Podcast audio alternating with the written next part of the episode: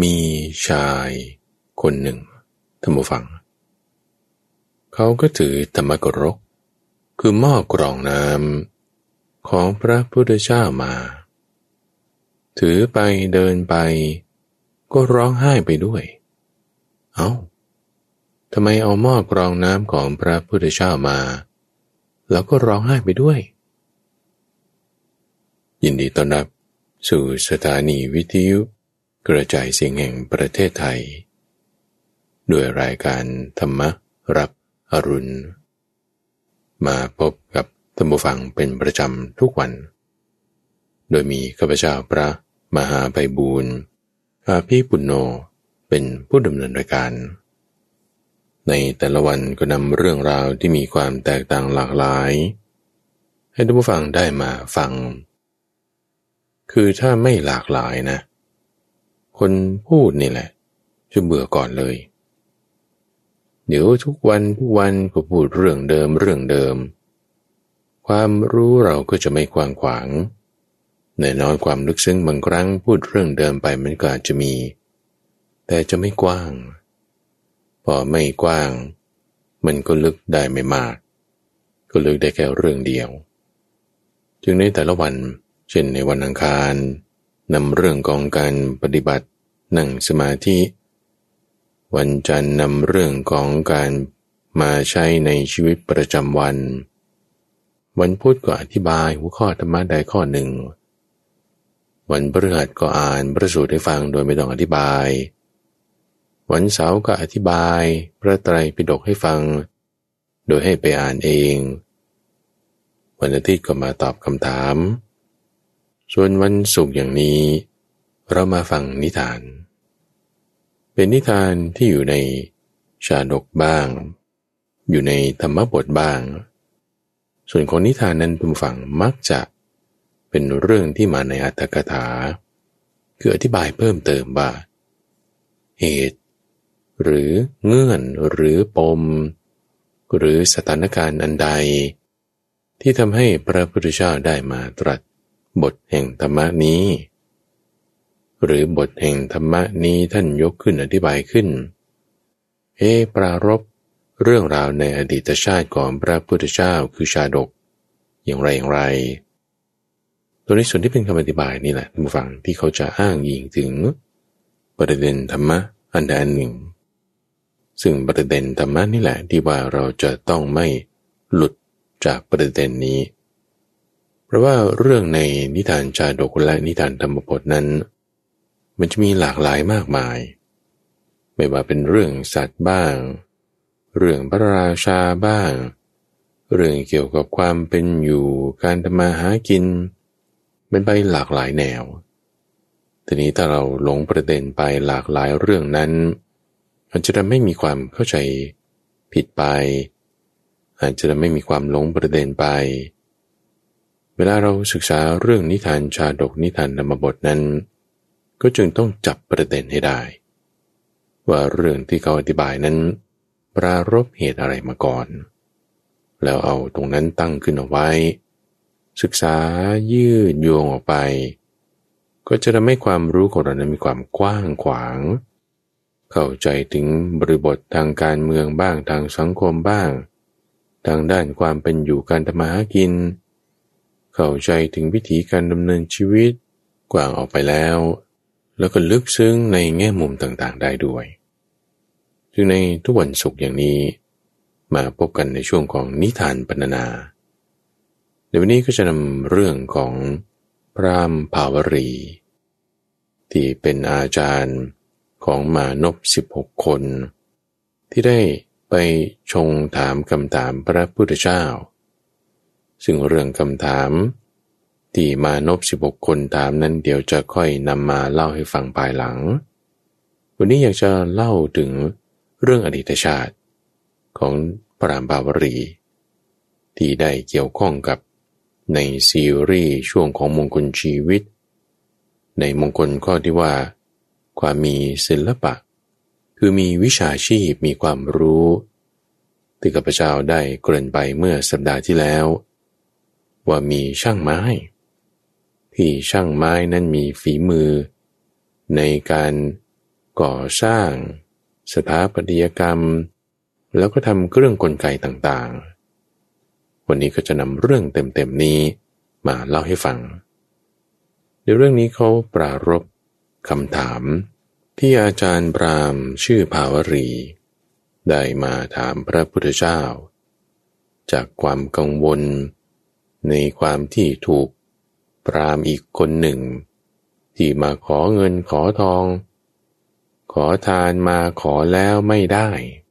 เขาก็เลยสาบแช่งให้ แช่งให้ปรามอาจารย์ภาวรีเนี่ยจะต้องหัวแตก ถึงแก่ความตายภายในเจ็ดวัน เพราะไม่ยอมให้เงินฉันโอ้ยอาจารย์ปรามนี่ แบบกังวลใจมาก จนกินไม่ได้นอนไม่หลับเนี่ย คิดว่าเราทำอะไรผิดเนาะเราไม่ได้ให้เงินขอทานเพราะเราก็ไม่มีเหมือนกัน ถูกเขาด่าถูกเขาแช่งให้ เกิดความกังวลแล้ว ก็จึงเป็นที่มา ของความเป็นมาในอาจารย์ภาวรี เราเอาเรื่องดั้งเดิมก่อน ในอดีตการ ต่อจากสัปดาห์ที่แล้ว ที่ได้พูดถึงความมีศิลปะ ความมีฝีมือ ความสามารถในการเป็นช่างไม้ของอาจารย์คนนี้ เริ่มต้นที่อาจารย์ช่างไม้คนนี้ก็แล้วกัน ซึ่งก็คืออาจารย์ปรามภาวรีนี่แหละ ในอดีตชาติโน้น เป็นช่างไม้ อยู่ที่เมืองพารณสี ด้วยความที่ว่ามีฝีมือดีมาก รู้จักเทคนิคของการเข้าลิ่มไม้ การใสไม้ การทำเป็นชิ้น การงัด การเข้าลิ่ม การที่จะปรับสัดส่วนต่างๆจึงมีสิทธิเอกอยู่ 16 คน สิทธิเอกทั้ง 16 คนนี้ ก็มีฝีมือดีมากจนกระทั่งว่า ในแต่ละคนแต่ละคน 16 คนนั้น ก็ยังมีลูกศิษย์ต่อไปอีก 1,000 คน เป็นลูกศิษย์ที่มาฝึกงานด้วย จึงรวมกันทั้งหมดมี 16,000 กับอีก 17 คน กลุ่มช่างไม้นี้ อาจารย์ช่างไม้ก็จึงคิดว่าเออเรามีคนเยอะอย่างนี้ เด็กฝึกงานตั้งหมื่นคน ลูกศิษย์หัวหน้าหลักๆก็มีตั้ง 16 คน ให้เราทำงานใหญ่ได้ ก็จึงขึ้นไปทางตอนเหนือ ของแม่น้ำคงคา แล้วก็ไปที่ป่า ตัดไม้มา ประกอบเป็นชิ้นเป็นชิ้น สร้างขึ้นเป็นบ้านสำเร็จรูปคือเปรียบเทียบในสมัยปัจจุบันก็จะเป็นอย่างนั้นนะบ้านสำเร็จรูป ในสมัยก่อนนี่ก็คือถ้าเป็นปราสาท ไม่ว่าจะเป็นรูปแบบของปราสาทบ้านชั้นเดียว ปราสาทสองชั้นจนถึงปราสาทเจ็ดชั้น ไม่ว่าจะเป็นสถาปัตยกรรมแบบไหน อาจารย์ช่างไม้คนนี้นี่สามารถทำให้ได้หมด อย่างในคราวที่แล้วได้พูดถึงช่างไม้อีกคนหนึ่งที่สามารถทำปราสาททำพระราชวังของโคทิราชกุมาร ให้ได้เหมือนดอกบัวลอยอยู่บนน้ำหรือจะเป็นอาคารปราสาทเสาเดียว ที่ไม่ได้มีหลายๆเสา ช่างไม้กลุ่มนี้ก็สามารถทำได้ โดยทำไม้เป็นชิ้นๆก่อน ลอยมาตามกระแสของแม่น้ำคงคา มีตัวอย่างทำเป็นโมเดลเล็กๆ โชว์ให้ดูขายไปตามระหว่างทาง พระราชาต้องการสร้างพระราชวังใหม่ สร้างอาคารใหม่ หรือเศรษฐีคนไหนต้องการสร้างจุดไหน ชาวบ้านธรรมดาเราก็มีแพ็กเกจขายให้ ขายไล่มาเรื่อยๆ ตามกระแสน้ำคงคา มีอยู่ทุกจุดทุกจุดที่สามารถขึ้นได้ทำได้ทำลักษณะการเลี้ยงชีพ ด้วยศิลปะนี้ คือความเป็นช่างไม้ เลี้ยงตนเลี้ยงครอบครัวบุตรภรรยาอยู่ อยู่มาวันหนึ่งท่านผู้ฟัง อาจารย์ช่างไม้ คนที่เป็นหัวหน้านี่ว่าคิดว่าเฮ้เราก็อายุมากแล้วนะถ้ามีไปเรื่อยๆนี่มันจะได้สักเท่าไหร่ ยิ่งแก่ตัวไป จะลุกก็โอย จะนั่งก็โอย แล้วจะทำงานอย่างนี้ไปตลอดการชานานก็คงจะไม่ได้เฮ้เราจะทำยังไงดี จึงนึกถึงศิลปะของตนนั้นหนึ่ง ศิลปะในที่นี้หมายถึงประสบการณ์ในการทำงาน ที่สังสมมาเป็นเวลานาน ของอาจารย์ช่างไม้นี้ จึงเรียกให้ลูกศิษย์สิบหกคนนี้ ไปเอาไม้มาให้ เป็นไม้แห้งที่ไม่มีแก่น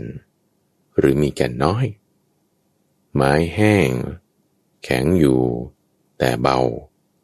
เช่นไม้มะเดื่อเป็นต้น ให้เอามาทำเป็นท่อนอย่างนี้เป็นชิ้นอย่างนี้บอกสเปค ให้ลูกศิษย์สิบหกคนหลักๆสำคัญนั้นไปเอามาแล้ว อาจารย์ก็จึงโชว์ศิลปะ สุดยอดแห่งวิชาช่างไม้ให้ดู คือเอาไม้มาตัดเป็นรูปของนก มีช่องอยู่ตรงกลาง ที่คนสามารถเข้าไปได้ แล้วก็ทำกลไกอันหนึ่ง ที่กลไกก็ทำจากไม้นี่แหละ ไม่ได้ทำจากอย่างอื่น เพื่อให้มีน้ำหนักเบา เอากลไกนี้ยัดใส่เข้าไปในช่อง ที่ทำไว้เฉพาะอันหนึ่ง มีที่ให้เท้าเหยียบ มีที่ให้มือดึง สามารถที่จะดีตัวขึ้นสูง แล้วก็ร่อนไปได้ ระยะไกล ลูกศิษย์เห็นแล้วโอ้โหอาปาค้างเลยดูฝังอาโทมันสุดยอดมากจะเรียกเป็นภาษาปัจจุบันเขาจะเรียกว่า ปังเวอร์ หรือว่ายืนหนึ่ง หรืออะไรจะเบอร์ขนาดนี้คือมันดีมากละจนทุกคนนี่ คิดว่าด้วยอุปกรณ์ชนิดนี้ คือเหมือนเป็นยานบินนะนะ ดีดขึ้น แล้วก็ร่อนตัว ลงไปได้ในที่ไกลน้ำซ้ำยังบังคับได้ให้ซ้ายให้ขวาให้ลงตรงไหน ลงตรงจุดไหนแล้วดีดขึ้นได้ เออเป็นเทคนิคขั้นสูงของการเข้างานไม้ เขาทดแรงตรงนี้ บังคับอย่างนี้ข้างในมีกลไกราขาก็ปั่นไปได้ เหมือนกับว่าให้มันร่อนไป บังคับทิศทางได้ อาจารย์ เอาศิลปะนี้ให้ลูกศิษย์ดู แล้วก็บอกว่า นี่ถ้าบอกว่าพวกเรานี่นะ ทุกคนทุกคนนี่ มียานแบบนี้คนละลำละลำสามารถที่จะเข้าบุกยึด ราชสมบัติในเมืองไหนก็ได้ในชมพูทวีปนี้นะ ลูกศิษย์นี่ตาลุกโผล่ขึ้นเลย ใช่อาจารย์นี่ฉลาดมาก นี่เป็นอาวุธชั้นยอดเลย สามารถเหอกขึ้นได้ เจาะลงตรงไหน เราบินอยู่สูงนี่เราคว้างอาวุธไปโอ้ไม่มีใครทำอะไรเราได้แน่นอน ดีเลย เอางั้นเรามาฝึกทำกัน กลไกนี้ต้องใช้ไม้เข้าลิ่มแบบนี้ วิธีทดกำลัง หมุนเฟืองทำแบบนี้ ถ้าตรงนี้แตกนี่อะไรใส่เข้าไปตรงนี้ซ่อม ไม้เนื้อเบานี่ทำอย่างนี้ ลงมนที่ตรงนี้ เข้าลิ่มแบบนี้มันจะแข็งแรง แล้วก็อธิบายหมดเลย นี่คือความสามารถ ในความมีศิลปะ ในความเป็นช่างไม้ ของเหล่าช่างไม้ทั้ง 16,017 คนนี้ สร้างยานออกมาหนึ่งหมื่นลำตั้งฟัง แล้วก็ทำช่องไว้ข้างใน ว่าเออให้ ลูกเมียของตนของตนนี่ก็ไปด้วยได้ พอมีกำลังผลแล้ว มาปรึกษากันว่าเงินเราจะเข้ายึดราชสมบัติของแคว้นไหนดีละ่ะ ลูกศิษย์คนหนึ่งก็บอกว่า เอาเมืองพระนศีมันนี่แหละ อยู่ใกล้ๆเราจัดการซะ อาจารย์บอกไม่ได้ไม่ได้ไม่ได้ คิดดูดีๆนะ พวกชาวเมืองทั้งหมดนี่เขารู้จักว่าพวกเราเนี่ยเป็นช่างไม้ไม่ใช่เหรอ เขาก็จะเรียกพวกเราว่าอาพระราชาช่างไม้อ่ามากุฎราชกุมารช่างไม้ เจ้าชายช่างไม้คำว่าช่างไม้มันก็จะไม่ได้จะหลุดจากชื่อของเราอยู่ดี ชมพูทวีปตั้งกว้างขวาง เราจะมาเอาอะไรที่เมืองพาราณสี เราไปเมืองอื่นดีกว่า นี่คือในชาติก่อนๆนะท่านผู้ฟังไม่ใช่ว่า ชาติปัจจุบันร่วมสมัยกับ พระพุทธเจ้าโคดมของเรา แต่เป็นอดีตชาติของพราหมณ์พาวรีพอตกลงกันได้ว่า โอเคไม่เอาก็ได้เมืองวรณสีงั้นเก็บข้าวของกัน เก็บเอาข้าวของเฉพาะที่สำคัญสำคัญ ให้มีน้ำหนักเบาเตรียมที่จะเดินทาง พร้อมด้วยลูกและเมีย เอาขึ้นยานไป ขึ้นยานก็กระโดดไป ร่อนไป ลงตรงไหนก็กระโดดขึ้นอีก ร่อนลงอีก ยานลำไหนเสียก็ซ่อมช่วยกันดูแล ปรับปรุงดีไซน์ไปด้วยเป็นในตัว จนถึงไปหัวเมืองเมืองหนึ่ง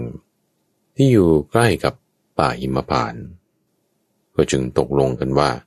เอาละเราจะเข้ายึดหัวเมืองนี้ปลดกษัตริย์องค์ปัจจุบันนั้นออก ขึ้นครองราชแทนต่างทั้งหมด ขึ้นยานแล้วก็เหาะลงเข้าอยู่ภายในกำแพงเมือง เข้าไปสู่พระราชวัง บุกถึงตัวพระราชา จับไว้เป็นตัวประกัน ให้หลุดออกจาก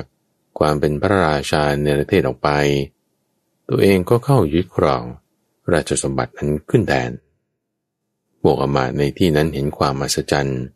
ของอาวุธที่เหล่าช่างไม้ทั้ง 16,017 คนนี้มี เวลาอภิเษกขึ้นเป็นพระราชา จึงตั้งชื่อให้ว่าเป็นพระเจ้ากัตตะวานะ หมายถึงพระราชาที่มียานพาหนะที่บินได้มา เปลี่ยนชื่อเมืองใหม่เลย เป็นชื่อว่ากัตตะวาหนานครเหมือนกัน เพราะว่ามีกองกำลังที่เป็นยานบินที่บินได้ พอได้ขึ้นครองราชแล้ว พระราชากัตตาวานะ ก็ครองราชโดยธรรมท่านผู้ฟัง ไม่ได้เบียดเบียนประชาราช แล้วก็ตั้งลูกศิษย์ทั้งสิบกคนนั้น ขึ้นไว้ในตำแหน่งอาจารย์ คือเป็นปุโรหิต เหล่าหนึ่งมืนหกพันคน ก็ให้เป็นข้าราชการ ให้เป็นอมาตให้ทำหน้าที่ต่างๆกันไป พระราชาเนี่ก็สงราะห์เหล่าบริวารของตนด้วยสังขาวัตถุสี่ สังขาวัตถุสี่มีอะไรบ้าง คือมีทาน คือการให้ปันการแบ่งปันสิ่งของให้ มีปิยวาจาคือการพูดจาดีๆกัน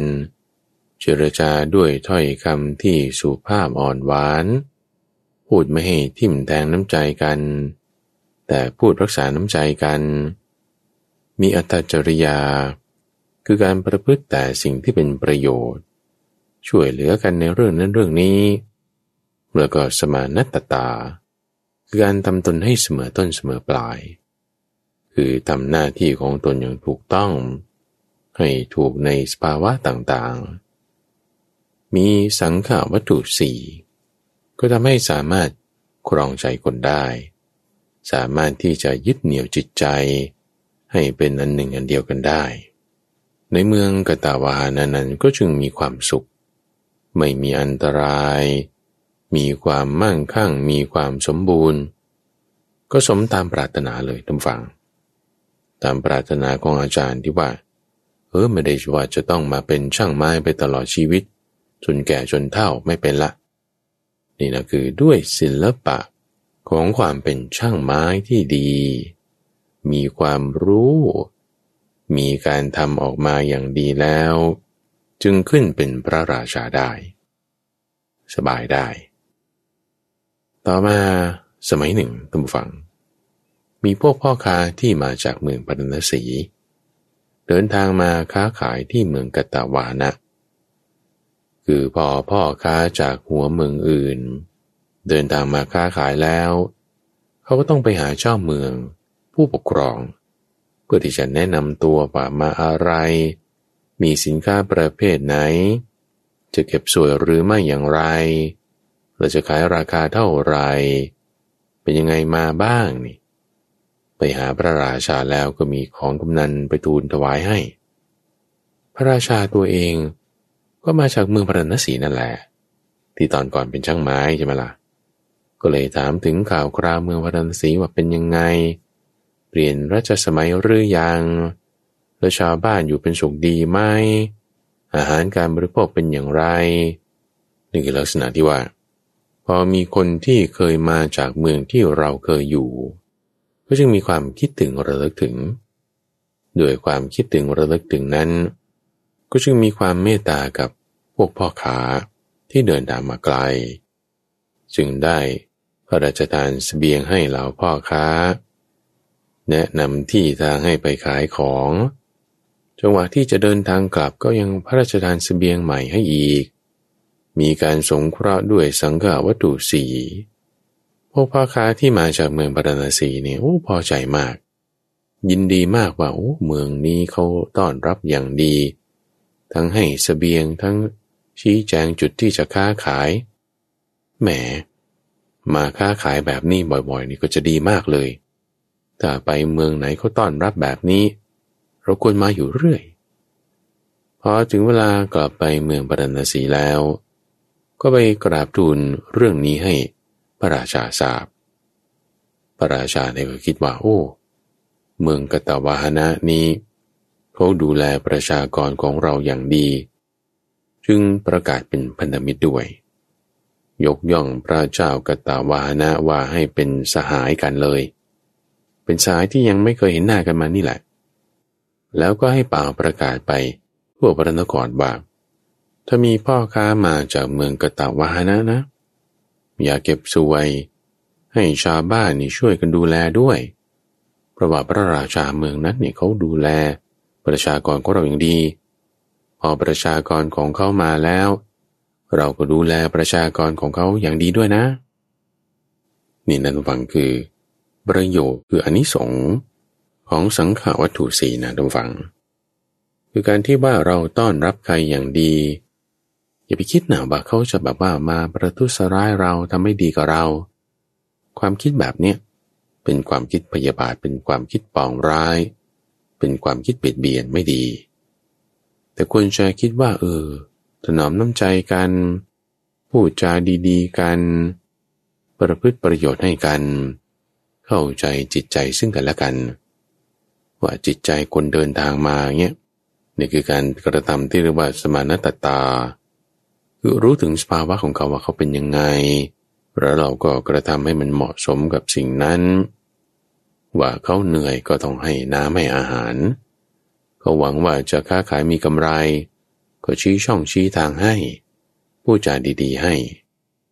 ทำหน้าที่ของพระราชาอย่างดี ก็ได้รับการตอบกลับ ตอบแทน จากพระเจ้าเมืองปารณสีอย่างดีเหมือนกัน พอพ่อค้ากลุ่มเดิมกลับไปค้าขายที่เมืองกตาวานะ ชี้แจงถึงความที่พระเจ้าปารณสี ประกาศให้พระเจ้ากตาวานะนั้น เป็นพระสหายที่ไม่เคยเห็นหน้ากัน แล้วก็งดเก็บสวยด้วย ท่านก็จึงกระทำตอบเหมือนกัน กระทำตอบด้วยการที่ว่าถ้างั้นพ่อค้ามาจากเมืองปารณสีค้าขายที่เมืองกตาวานะ ก็ไม่ต้องเก็บภาษี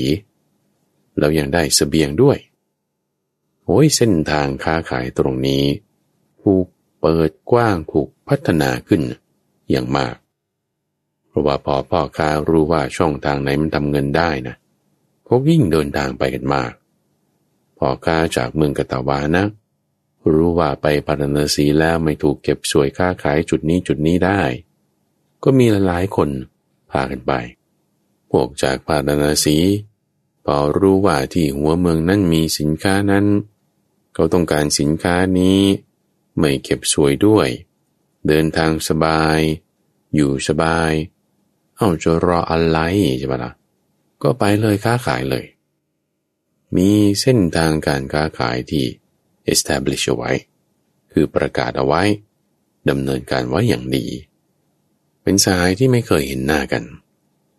คือสมัยก่อนท่านผู้ฟังมันก็ไม่มี social media ไม่มีการประชุมออนไลน์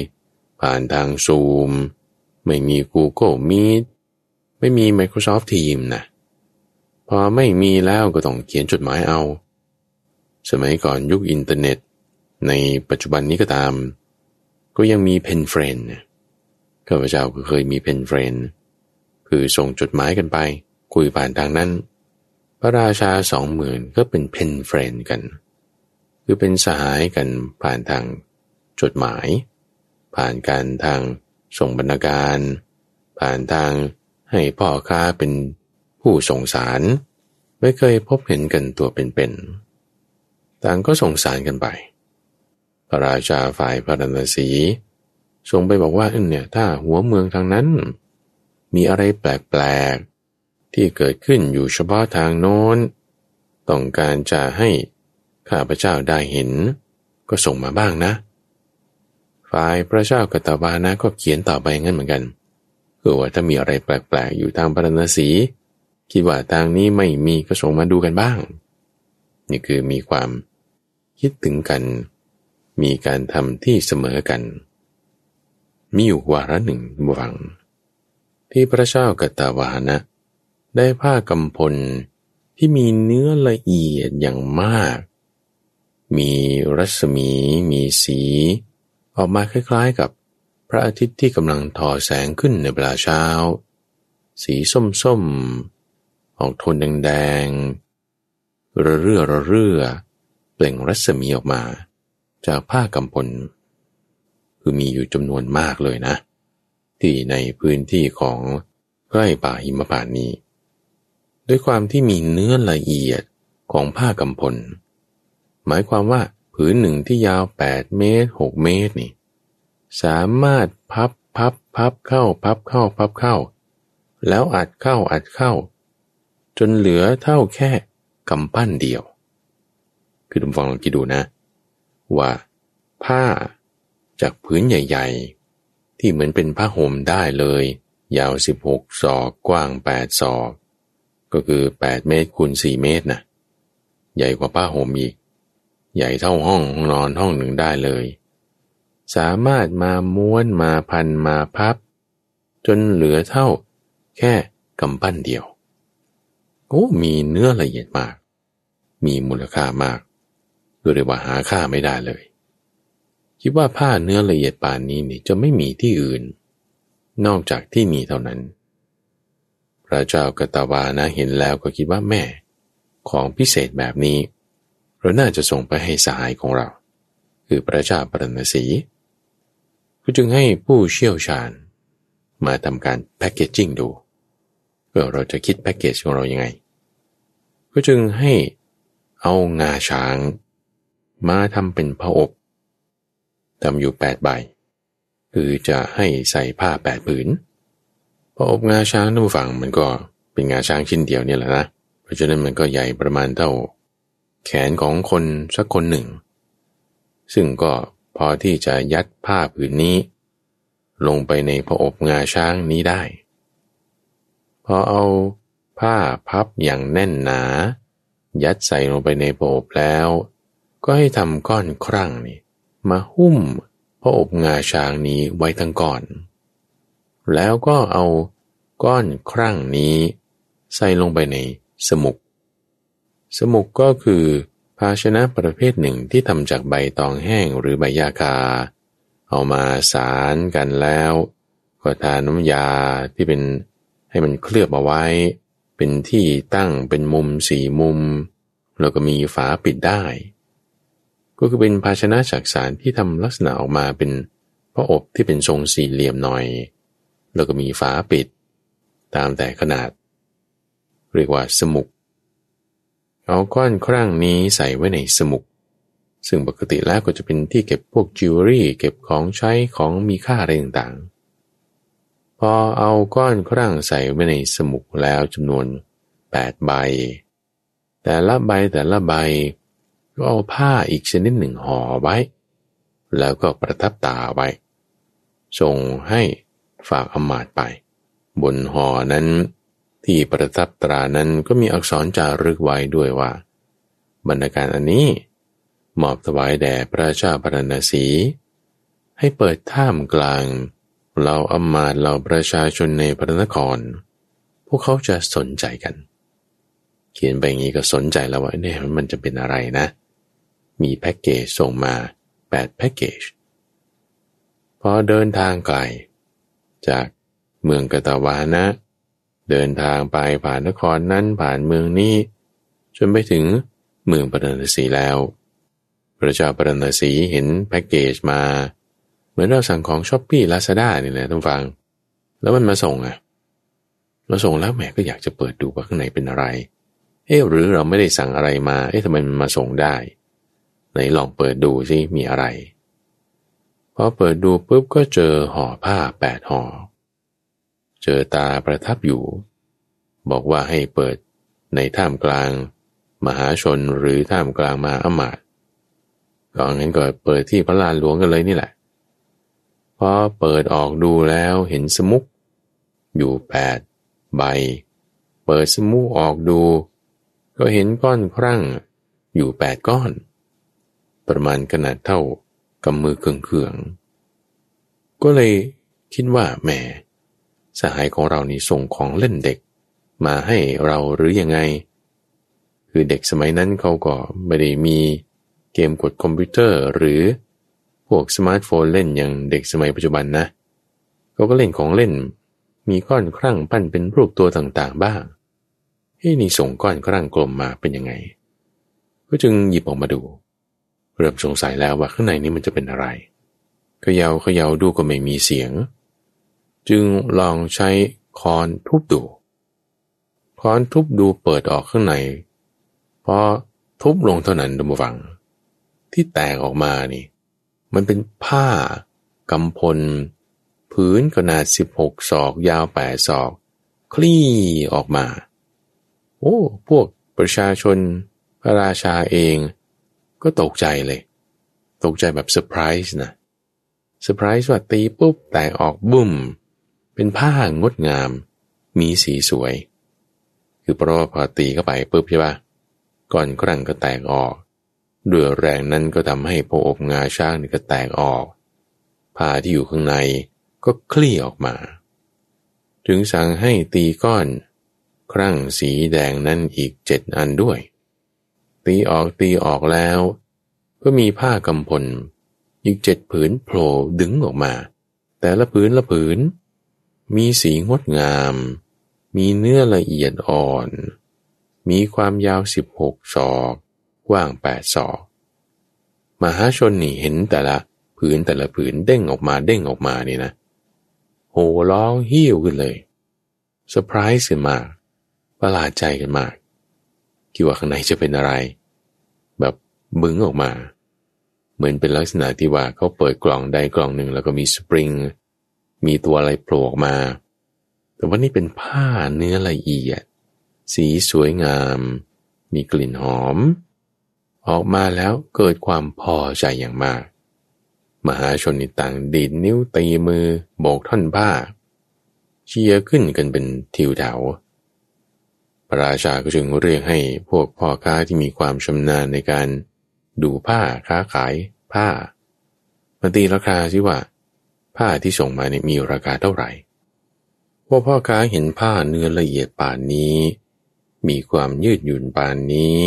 สามารถหดเล็กได้ขนาดนี้คลี่ออกได้ขนาดนี้โอ้โหของแบบนี้มันหาค่าไม่ได้ คือไม่ใช่ไม่มีค่านะทุกฝัง หาค่าไม่ได้ไม่ใช่ไม่มีค่า แต่มีค่ามากจนไม่สามารถที่จะประเมินได้ว่า มีราคาเท่านี้เท่านี้ มันของประมาณไม่ได้ คือมีค่ามากโอ้ของมีค่ามากป่านนี้ เราจะต้องส่งของอะไรไปให้ล่ะ คือถ้าเราจะส่งต่อไปก็ต้องส่งของที่มีค่ามากกว่าไปให้ มันถึงจะเหมาะสม แก่ความที่เป็นสายกัน มานั่งคิดนอนคิดอยู่นะประชาบรณสี ว่าของที่จะมีค่ามาก ปานผ้ากำพลนี้ใช่ไหมเอารัตนเจ็ดประการก็แล้วกันนะรัตนเจ็ดประการแก้วเจ็ดอย่างมันก็ มีช้างแก้วม้าแก้วมณีแก้ว นางแก้วกระบดีแก้ว รินายกแก้ว จากแก้วอะแล้วในบรรดาแก้วทั้งเจ็ดอย่างถ้าจะเปรียบเทียบคนหรือสัตว์ใช่ไหมคนนี่ก็ต้องประเสริฐกว่าสิ ประเสริฐกว่าสัตว์เพราะนั้นช้างแก้วมาแก้วไม่ต้องพูดถึง แล้วถ้าจะคนผู้ชายหรือผู้หญิงล่ะ เอาผู้ชายให้ก็แล้วกัน เพราะฉะนั้นก็จะเหลือแค่ปรินายกแก้วกับกระบดีแก้ว คือพระราชาเวลาพระองค์คิดเนี่ยก็คิดไล่มาจาก สิ่งที่ไม่มีชีวิตก่อนนะ คือมณีแก้วนี่ไม่มีชีวิตใช่ไหมถ้าเปรียบเทียบกับสิ่งที่มีชีวิต เอาสิ่งที่มีวิญญาณครองนี่มีค่ามากกว่า ก็จึงมาคิดถึงสิ่งที่มีวิญญาณกรองว่าเป็นสัตว์หรือเป็นคน ก็จึงตัดช้างแก้วม้าแก้วออกไป เหลือแต่พวกคนมีนางแก้วเป็นต้น แล้วก็ตัดสิ่งที่เป็นนางแก้วออกไปเหลือแต่ กระบดีกับปรินายก แล้วก็มาคิดต่อว่าถ้าเราจะส่งคนที่ว่าแหมเปรียบเทียบแล้วนะว่าเป็นบรรพชิตหรือเป็นกฤหัสนี่โอ้บรรพชิตนี่มีค่ามากกว่า แล้วถ้าในบรรพชิตทั้งหมด สาวกกับศาสดาเนี่ยใครจะมีค่ามากกว่าโอ้ยก็ต้องศาสดาแล้วมีค่ามากที่สุดโอ้ยแล้วเราจะส่งไปได้ยังไงของมีค่า คือสมัยนั้นวัง พระพุทธเจ้ากัสสปะได้ทรงอุบัติขึ้นแล้ว แล้วก็ประทับอยู่ที่กรุงปารณสีด้วย คิดว่าจะเอาพระพุทธเจ้าไปให้เขาก้ยก็เอาให้ไม่ได้ เพราะว่าเราจะไปมีอำนาจ ในการสั่งการพุทธจักรได้ยังไง เราอยู่ในราชอาณาจักร เอางี้ละกัน เขียนจารึกไป แจ้งข่าวว่ามี พระพุทธเจ้าอุบัติขึ้น มีคำสอนอย่างนี้อย่างนี้ พระธรรมเป็นอย่างนี้พระสงฆ์เป็นอย่างนี้ นี่ให้รัตนสามประการไปเลย คือพระพุทธ พระธรรม และประสงค์เป็นสุดยอดรัตนะกว่ารัตนเจ็ดประการของพระเจ้าจักรพรรดิด้วยซ้ำไม่ใช่แค่ให้รัตนะเดียว แต่ให้สามอย่างไปเลย จึงให้ จารึกบนแผ่นทองบัง บอกกล่าวถึงความที่มีพระพุทธเจ้าอุบัติขึ้น มีพระธรรมอุบัติขึ้น มีพระสงฆ์อุบัติขึ้น คือข้อความในแผ่นทองเนี่ยเขาไม่ได้เขียนแค่นี้นะ เขาก็จะอธิบายถึงความที่พระพุทธเจ้ามีบารมีสิบทัศจุติจากสวรรค์ชั้นดุสิตปฏิสนธิในคันมารดา มีชื่ออย่างนี้ออกมาหาพิเนศกรม ได้ตรัสรู้ขึ้นที่นี่ รัตนะอื่นเสมอด้วยพุทธรัตนะนี้ไม่มี ด้วยความสัตย์นี้ขอให้ความสวัสดีจงมีแก่ท่าน ต่อไปอีกแผ่นหนึ่งเขียน บทแสดงคุณของพระธรรม ว่าพระธรรมอันพระผู้มีพระภาคเจ้าตรัสดีแล้ว ประกอบด้วยโพธิปัจจยธรรม 37 แยกออกได้เป็นสติปัฏฐานสี่มักมีองค์แปดบาบาบานี่พระธรรมนี้ให้ได้ผลไม่จำกัดการ สมาธิเป็นอย่างนี้ ธรรมรัตนะเนี่ยไม่มีอะไรอื่นยิ่งไปกว่า ด้วยคำสัตย์นี้ขอความสวัสดีจงมีแก่ท่าน แล้วก็อธิบายถึงประสงค์ด้วย ว่าสงสาวกที่ปฏิบัติดีปฏิบัติชอบ เป็นเนื้อนาบุญ มีจุลศีลมัชิมศีลมหาศีลอย่างนี้ ปฏิบัติดีแล้วมีการละนิวรณ์ธรรมปัญญาทำสมาธิทำปัญญา เป็นผู้ควรรับทักษิณาทานเป็นต้น โดยคำสัตย์นี้ขอความสวัสดีจงมีแก่ท่านตรงลักษณะนี้ท่านฟังอาจจะนึกได้ว่าเอ้ยมันคล้ายๆกันกับเรื่องของพระเจ้าปุกุสาตินะ ที่พระเจ้าปุกุสาติเนี่ยเป็นสหายที่ไม่เคยเห็นหน้ากัน ของพระเจ้าพิมพิสาร สื่อสารกันทางลักษณะแบบนี้เลย เหมือนพระเจ้าบรณสีกับพระเจ้ากตวานะ เรื่องราวตรงนี้จะว่าก็ว่าโครงเรื่องเหมือนกันกับ ในอัตถกถาของธาตุวิพังคสูตรเลยก็ว่าได้ ในความเป็นมาของพระรามปราวรี แต่เรื่องนี้เกิดขึ้นในสมัยของพระพุทธเจ้ากัสสปะ เรื่องของธาตุวิพังกสูตร ความสัมพันธ์กันระหว่างพระเจ้าปุกุสาติ กับพระเจ้าพิมพิสารนั้นเกิดขึ้นในสมัยของพระพุทธเจ้าโคดม ในปัจจุบันนั้นทีนี้รายละเอียดก็คือว่าพอจารึกลงในแผ่นทองเรียบร้อย แล้วก็ให้ทำสมุกคือจะอ่านว่าสมุกหรือสมุกก็ได้ละ่ะ คือเป็นภาชนะเหมือนกัน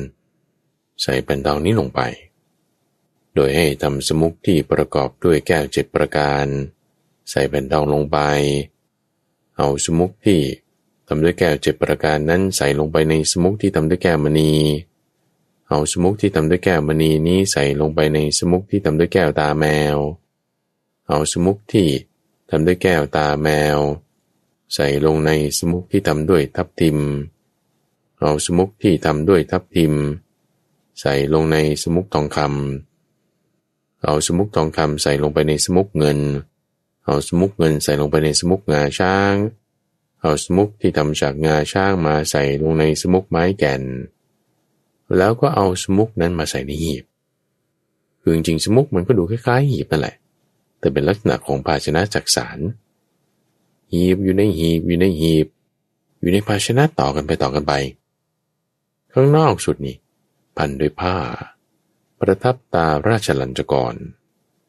แล้วก็ให้เอาขึ้นบนหลังช้าง ช้างนี่นาช้างดีๆ มีธงทองค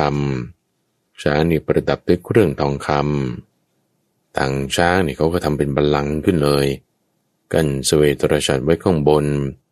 เอาหีบภาชนะนี่วางลงไป บริเวณรอบๆช้างนี่ก็มีดอกไม้ประดับ คือให้คนถือเลยแล้วก็ มีของหอม จุดกำยานต่างๆ ขบวนที่เดินไปนี่ก็บรรเลงเพลงดุริยางไปด้วย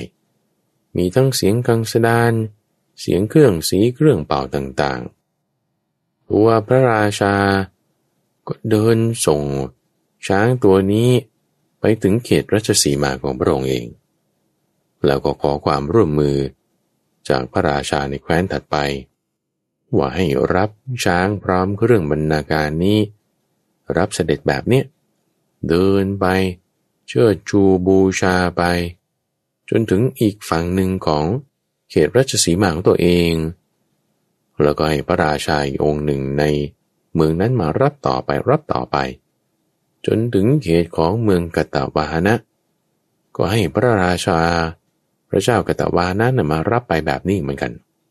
ขอโทษเป็นการที่ รับของส่งของแบบว่า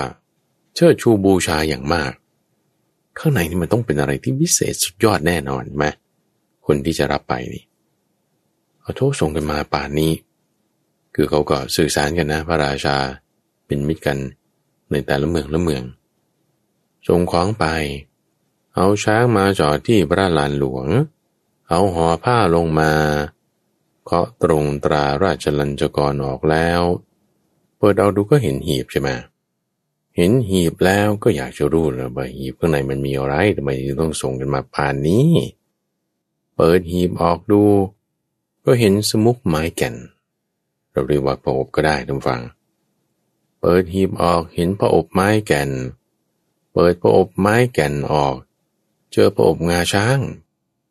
เปิดประอบงาช้าง เห็นประอบเงิน เปิดประอบเงินออก เห็นประอบทองคำโถนี่มันยิ่งมีค่ามาก ยิ่งขึ้นยิ่งขึ้นแล้วเนี่ยข้างในนี้จะเป็นอะไร เปิดประอบทองคำออก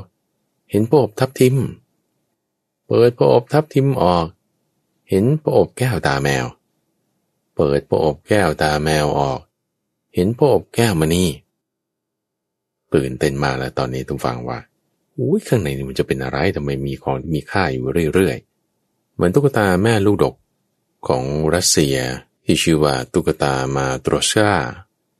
เป็นตุ๊กตาที่มันมีตุ๊กตาซ่อนอยู่ข้างในซ่อนอยู่ข้างในซ่อนอยู่ข้างในนะเขาเรียกว่าตุ๊กตาแม่ลูกดก นี่ก็พออบนี่มีพออบซ่อนอยู่ข้างในซ่อนอยู่ข้างในซ่อนอยู่ข้างใน ข้างในนี่ยิ่งมีค่ามากค่ามากค่ามาก จนถึงพระอบแก้วมณีแล้ว เบอร์ดอกดูนี่อาจโพเห็นแผ่นทอง มีจารึกข้อความอยู่ ไหนเปิดดอกดูสิจารึกข้อความเขียนว่าอะไร อ่านออกดูเนี่ยดูฟัง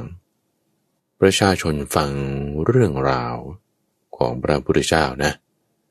ว่าพระพุทธเจ้าอุบัติขึ้นแล้ว มีคุณอย่างนี้อย่างนี้ พระธรรมรัตนะเป็นอย่างนี้ สังขรัตนะเป็นอย่างนี้ ลักษณะก็คือแบบว่าอึ้งไปเลย อึกขึ้นเลยว่าโธคำว่าพุทโธเนี่ยไม่ได้เคยได้ยินมานานมากแล้ว ได้ยินพุทโธขึ้นผู้ฟังอาจจะสงสัยว่า มันจะเป็นไปได้หรอที่ว่า พระพุทธเจ้ากัสปะ อุบัติขึ้นแล้ว แล้วคนพวกนี้เนี่ยจะไม่ได้ได้ยินชื่อของพระพุทธเจ้าคือนี่อาจจะเป็นช่วงต้นของสมัยนั้น หรือว่าการเดินทางมาในดินแดนบริเวณนี้มัน เป็นทางที่ไม่ใช่เป็นทางหลัก ก็จึงพยายามจะประกาศ ส่วนที่สัญญาทำความสามัคคีทำอะไรให้มันง่ายขึ้น เพื่อให้การเดินทางนั้น มีแรงจูงใจให้พวกพ่อค้ามา เพราะว่าจริงๆแล้วสมัยของพระพุทธเจ้ากัสสปะนี่เป็นสมัยที่ท่านได้สั่งสอนบัญญัติเรื่องพระวินัยไว้มากแต่ไม่พระศาสนาดำรงอยู่ได้นาน คือถ้าบอกว่าเป็นสมัยของพระพุทธเจ้าวิปัสสี พระพุทธเจ้าสิกีพระพุทธเจ้าเวสภูคำสอนเนี่ยไม่ได้ดำรงอยู่นาน มีอยู่ช่วงเวลาที่พระพุทธเจ้ายังดำรงพระชนชีพอยู่ พอหลังจากปรินิพานไปคำสอนก็ไม่ได้ตั้งอยู่นาน เพราะว่าไม่ได้มีการบัญญัติวินัยไว้เยอะ พระสงฆ์ก็อาจจะมากอยู่ แต่ว่าด้วยความที่ว่าไม่ได้มีการบัญญัติอะไรไว้มาก จึงทำให้คำสอนอาจจะไม่ได้ไปไกล แต่ว่าในสมัยของพระพุทธเจ้ากัสปะไม่ได้เป็นอย่างนั้นคำสอนก็น่าจะไปไกลอยู่ แต่อาจจะมีบริเวณนี้แหละ ที่เป็นของพระเจ้ากัตวานะ ไม่ได้ไปถึง จนกระทั่งมีข่าวสารนี้มาแล้วมองหน้ากันเลิกลากเลยทุกฝังทั้งพระราชา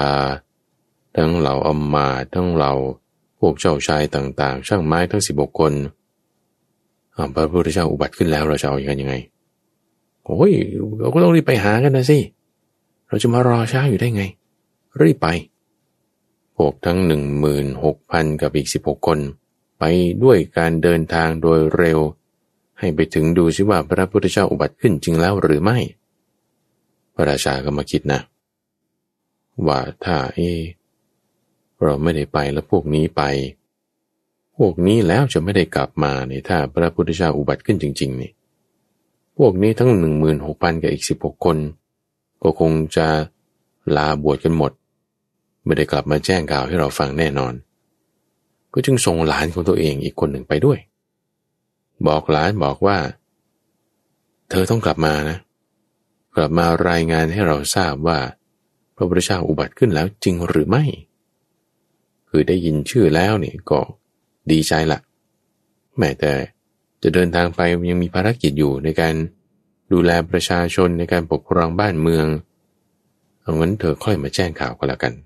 นี่คือยังไม่เหมือนกับ พระเจ้ามหากปินานะท่านฟัง พระเจ้ามหากปินะได้ข่าวจากคนเลี้ยงม้าใช่ไหมได้ข่าวแล้วไม่กลับวังเลย คือเดินหน้าไปหาพระพุทธเจ้าลูกเดียว ไม่ได้ต้องเก็บของ ไม่ได้ต้องบอกลาใคร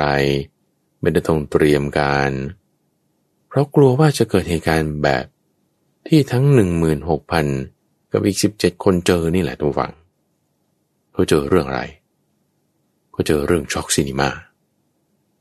ปรากฏว่าพอพวกหนึ่งหมื่นหกพันคน เดินทางไปถึงกรุงปรณสี ปรากฏว่าพระพุทธเจ้ากัสสปะปรินิพพานแล้ว ปรินิพานคืนวันนั้นเท่านั้นเอง ทั้งๆทที่ว่า การเดินทางของทั้งหนึ่งหมื่นกับสิบหกคนนี่เดินทางไปด้วยความรวดเร็ว คือไม่แวะพักที่ไหนให้มันยาวเลย สมมติว่าปกติคนเราเดินทางในสมัยก่อนดิมวังก็จะเดินทางเฉพาะเวลากลางวัน กลางคืนเนี่ยจะอันตรายจากสัตว์ร้ายบ้างจากอมนุษย์บ้าง จะหลีกเลี่ยงในการเดินทาง แต่นี่คือเขาใช้สำนวนที่เรียกว่า เดินทางคืนเดียว หมายความว่าไง หมายความว่า เดินทางไปพอมันจะพบค่ำเนี่ยก็จะต้องหยุดละหาที่พักใช่ไหมอันนี้ไม่หยุด เดินทางไปเรื่อยๆจนกระทั่งมันมืดจริง ๆ จนเหนื่อยจริงๆอะจะนอนพักนิดหน่อย นอนพักนิดหน่อยลุกขึ้นก่อนที่จะได้อรุณ ปกติแล้วเขาได้อรุณพระอาทิตย์ขึ้นแล้วจึงจะค่อยไป นี่ออกเดินทางตั้งแต่ก่อนพระอาทิตย์จะขึ้น หยุดที่พักนี่ ไม่ได้เห็นตะวัน พักตรงไหนไม่เคยได้เห็นตะวัน เห็นแต่ตอนกลางคืน เพราะตอนเข้าพักก็มืดแล้ว ตอนออกก็ยังไม่สว่าง เดินทางไปเงี้ยเรื่อยเรื่อยเรื่อยเรื่อยจนกระทั่งถึงเมืองพระนศีก็ยังไม่ทันพระพุทธเจ้า มีชีวิตอยู่ปรินิพพานแล้ว คิดดูดำฝังว่ามันจะ ผิดหวังขนาดไหนอะทั้งที่ว่าพระพุทธเจ้ากัสปานี่ สมัยนั้นคนมีอายุสองหมื่นปีนะ พอปรินิพานไปแล้วศาสนานี่ยังตั้งอยู่ได้อีกสองหมื่นปีนะ แต่ไปเนี่ยไปไม่ทัน คือก็ไม่แน่ใจแล้วว่าทำไมไปไม่ทัน อาจจะที่ว่ากว่าจะเดินทางมาถึงข่าวสารนี้ก็นาน เพราะว่าต้องส่งมาเป็นทอดๆของพระราชาแต่ละเมืองละเมือง หรือว่าจะเป็นช่วงท้ายๆแล้ว ที่ได้รู้ข่าวสารนี้ พอเดินทางไปถึงรู้ข่าวว่าพระพุทธเจ้าปรินิพานเศร้าเสียใจอย่างมาก เสียใจมากไม่รู้จะทำอะไรจะทำยังไงอะ่ะ ปฏิบัติบูชาท่านฟัง ปฏิบัติบูชา ขอสอบถามดูว่าคำสอนที่ท่านสอนไว้ก่อนท่านตายเนี่ยท่านสอนยังไง เอาก็สอนผู้อุบาสกอย่างนี้ว่า ให้ดำรงอยู่ในพระรัตนตรยัย รักษาศีลห้ารักษาศีลแปดให้ทานปฏิบัติธรรมอย่างนี้อย่างนี้ ฟังคำสอนแค่จากคำสอนต่อกันมาเนี่ยมือสองไม่ได้ฟังจากพระพุทธเจ้าจริง ๆ พวกทั้งหนึ่งมืนหกพันสิบหกคน บวชกันหมด หลานตามไปถึงแล้ว เอาบวชกันแล้วเหรอ โอ้ยแล้วจะทำยังไงพระพุทธเจ้าปรินิพพานแล้ว จึงได้เอาของใช้ของพระพุทธเจ้า บางสิ่งบางอย่าง กลับไปที่แคว้นกัตตวานาบาง คือเอาเมล็ดโพที่ต้นไม้พระพุทธเจ้าตรัสรู้เอาไป แล้วก็เอาหม้อกรองน้ำของพระพุทธเจ้าไป ถือเดินทางกลับไป ก็ร้องไห้ไปด้วย เสียใจที่ว่าโธท่านจากไปแล้ว รูปถ่ายสมัยนั้นก็ไม่มี วิดีโอก็ไม่ได้บันทึกเอาไว้ สมุดจารึกคำสอนก็เท่าที่มี เหลือสิ่งของไว้ดูต่างหน้า เป็นเมล็ดต้นโพที่ท่านได้ตรัสรู้ และหม้อกรองน้ำที่ท่านได้เคยใช้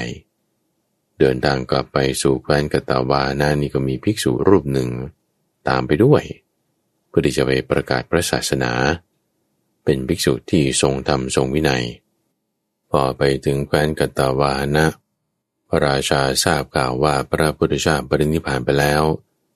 เศร้าโศกเสียใจมากไม่รู้จะทำยังไงก็จึงเอาของที่ท่านเคยใช้ สร้างเป็นบริโภคเจดีย์ขึ้น คือเป็นเจดีย์ที่บรรจุของที่ท่านเคยใช้ คือมีหม้อกรองน้ำปลูกต้นโพขึ้น แล้วก็ฝังธรรมจากภิกษุที่ได้ เดินทางไปกับหลานนั้นด้วยท่านฟังลองคิดดูนะ ว่ารู้ข่าวว่ามีพระพุทธเจ้าอุบัติขึ้นนะคือยังมีชีวิตอยู่เป็นๆจริงๆนะเดินทางไกลด้วย ไม่มีเทคโนโลยีอะไร ก็ไม่เข้าใจว่าทำไมไม่เอา ยานไม้ที่ตัวเอง ได้เคยคิดประดิษฐ์ขึ้นนั่นแหละเดินทางไปใช่ปะแม้แต่มันบางทีมันคิดไม่ทันนะเอาเดินทางไปแล้วไม่เจอกัน คลาดกันชนิดที่เรียกว่า ไม่ใช่ว่าท่านเดินทางไปเมืองอื่น ยังพอเดินทางตามกันไปได้ แต่นี่ปรินิพานไปแล้วเลยนะ คือไม่ได้จะเจอกันอีกแล้วเลยนะ มันจะแบบโอ้โหผิดหวังขนาดไหน ของมีค่าปานนี้เราไม่เจอแล้วนะ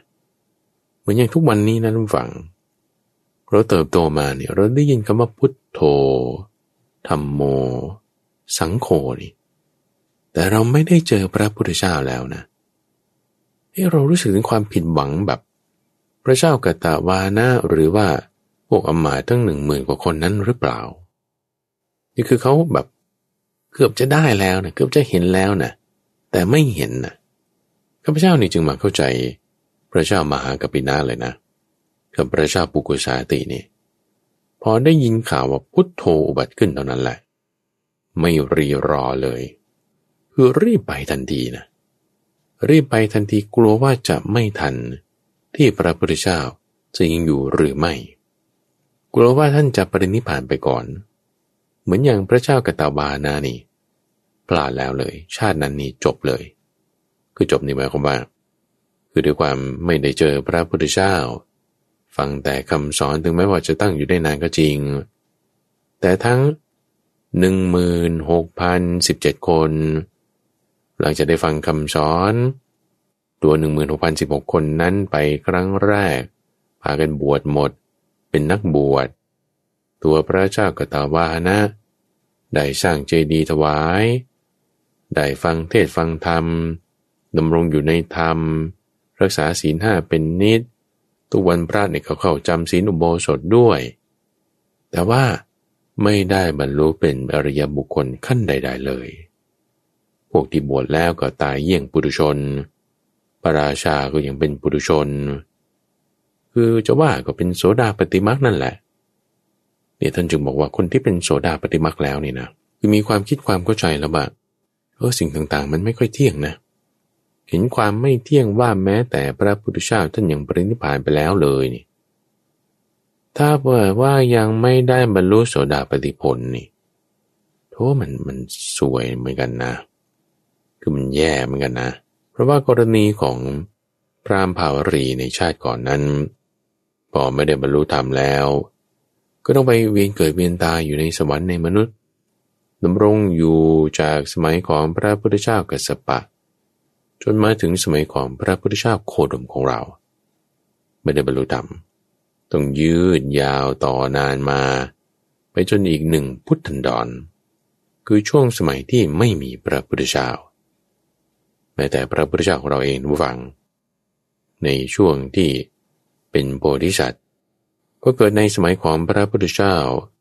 กัสปะเหมือนกันนะ ได้เกิดเป็นโชติพารามานพเรื่องนี้ก็เคยนำมาเล่าให้ท่านผู้ฟังฟัง เป็นพรามที่เป็นเพื่อนกันกับช่างปั้นหม้อ ช่างปั้นหม้อนี่คือเป็นศิลปะอย่างหนึ่งเหมือนกัน ช่างปั้นหม้อนี่ชื่อกติการะ จะชวนโชติพาละมานพไปฟังธรรม แต่แกไม่ไป แกไม่สน พูดในลักษณะว่าจะไปทำไมไปหาสมณะโลนไม่มีประโยชน์ ด้วยการปรามาสการพูดไม่ดีกับพระพุทธเจ้ากัสปะแบบนี้เนี่ยพระพุทธเจ้าโคดมของเรานี่ก็ยังต้องรับกรรมด้วยการบำเพ็ญทุกขกิริยาไปถึงหกปีด้วยกันนำซ้ำหลังจากชาตินั้นยังไปตกนรกเบาๆอยู่ คือคนที่ว่าเป็นโพธิสัตว์แล้วถึงแม้จะถูกพยากรณ์ไม่ใช่ว่าจะไปนรกไม่ได้ ไปได้เหมือนกันแต่ไม่ลึกเท่าไหร่ นี่เพราะว่าทำกรรมไม่ดีเอาไว้ พลาดกันมาแล้วก็มีความมาเกี่ยวข้องกัน ของพรามภาวรี และพระพุทธเจ้าโคดมของเราทีนี้พอหลังจากตายจากชาตินั้น ทั้งหนึ่งมืนหกพันกับสิบเจ็ดคน ก็ไปเกิดเป็นเทวดา สมัยต่อมาก่อนที่พระพุทธเจ้าตอนเป็นโพธิสัตว์จะประสูติขึ้น พระเจ้ากตาบานะ คือหัวหน้าช่างไม้ทั้งหมด ได้มาเกิดเป็นลูกของปุโรหิตของพระเจ้ามหาโกศล ส่วนพวกอีกทั้ง 16 คนแล้วก็อีกหนึ่งหมื่นคน ก็มาเกิดเป็นบุตรของพวกเราอมาตในกรุงสาวัตถี ปุโรหิตนี่ก็หมายถึงที่ปรึกษาหรือว่าเป็นอาจารย์ของ พระราชา คือเสด็จพ่อของพระเจ้าเปรตที่โกศล ก็เรียกว่าพระเจ้ามหาโกศล พอตัวปุโรหิตที่เป็นพ่อตายจากไป ตัวเองก็ได้ขึ้นเป็นอาจารย์แทน สอนมนให้กับพระเจ้ามหาโกศล พอพระเจ้ามหาโกศลสวรรคตไป พระเจ้าเปรตที่โกศลก็ขึ้นครองราชแทน ที่เคลื่อนจากเทวดามาเกิดเป็นลูกของ อาจารย์ปรามนี้ก็ชื่อว่าภาวรี อาจารย์ภาวรีนี้ก็ได้เป็นอาจารย์ของพระเจ้าเปรตที่โกศลนั่นเอง แล้วตอนเกิดมาเนี่ยก็มีมหาปุริสันลักษณะอยู่สามอย่าง เป็นผู้ที่ศึกษาวิชาพรามอะไรต่างๆอย่างดี แล้วพวกมานพสิบหกคน และบริวารอีกหนึ่งมืนหกพันคน ก็ได้มาเป็นบริวาร ได้มาศึกษามนได้มาเรียนความรู้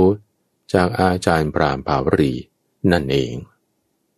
นี่แหละท่านฟังจึงเป็นเรื่องความเป็นมาของพรามภาวรีหมายถึงในปัจจุบันชาตินั้น ซึ่งต่อไปก็คือว่า เขาก็จะมาถามคำถามกับพระพุทธเจ้าโดยเรื่องราวก่อนที่จะได้มาพบเจอพระพุทธเจ้านั้น คือพอรับราชการมาสักระยะหนึ่ง มาถึงเปลี่ยนรัชสมัย ขึ้นสมัยของพระราชาองค์ใหม่ อาจารย์พรามภาวรีนี้ก็ให้คำปรึกษาอะไรต่างๆอยู่สักระยะหนึ่ง แล้วก็ขอบวชเนื่องจากคิดว่าเอคนที่จะมาเป็นที่ปรึกษาให้พระราชาก็ควรจะมีอายุเท่ากันเรานี่มันแก่แล้ว เราไปบวชดดีกว่า แต่ว่าพระเจ้าเปรตนิโกศลก็ไม่อยากให้บวชนะขอร้องกันถึงสามสี่ครั้งก็ไม่ให้จนกระทั่งว่าขอร้องหน้าเอางั้นก็บวชอยู่ใน พระราชอุทยานก็แล้วกันพอบวชอยู่ในพระราชอุทยานสักระยะหนึ่งมันอยู่ไม่ได้นะเนื่องจากว่ามันเสียงช้างบ้างเสียงม้าบ้างเสียงคนบ้างคนนั้นคนนี้มาบ้าง ก็เลยคิดว่าจะไปเลีกเล่นอยู่ที่อื่น เห็นนานิสงของการเลีกเล่นก็จึงไป ไปแล้วไปอยู่ในพื้นที่ที่สารพังคาดาบทเคยอยู่ ได้ให้ทานอะไรต่างๆแล้ว จนเกิดความกังวลใจในข้อนี้แหละ ว่ามีพรามขอทานคนหนึ่งมาแช่งให้ศีรษะแตก ก็เลยขวนขวายในการที่จะหาทางออก จึงสั่งให้อชิตามานพลูกศิษย์หนึ่งในสิบกคนนั้น ไปถามดูซิว่าใครจะรู้คำตอบของคำถามนี้ ในเรื่องราวของปรามบาบรีนั้นก็พระเจ้าจะหาโอกาสนำมาเล่าให้ท่านผู้ฟังฟังต่อไปว่า ในชาติปัจจุบันที่เขาโต้วาทากันนั้น คือก็ไม่เชิงโต้อาตาหรอกแต่ว่า ถามคำถามที่มันลึกซึ้งนะไม่ได้จะเล่าให้จบในตอนเดียวได้ แต่ละคำถามนี่มีนัยยะมีความหมายหลายอย่าง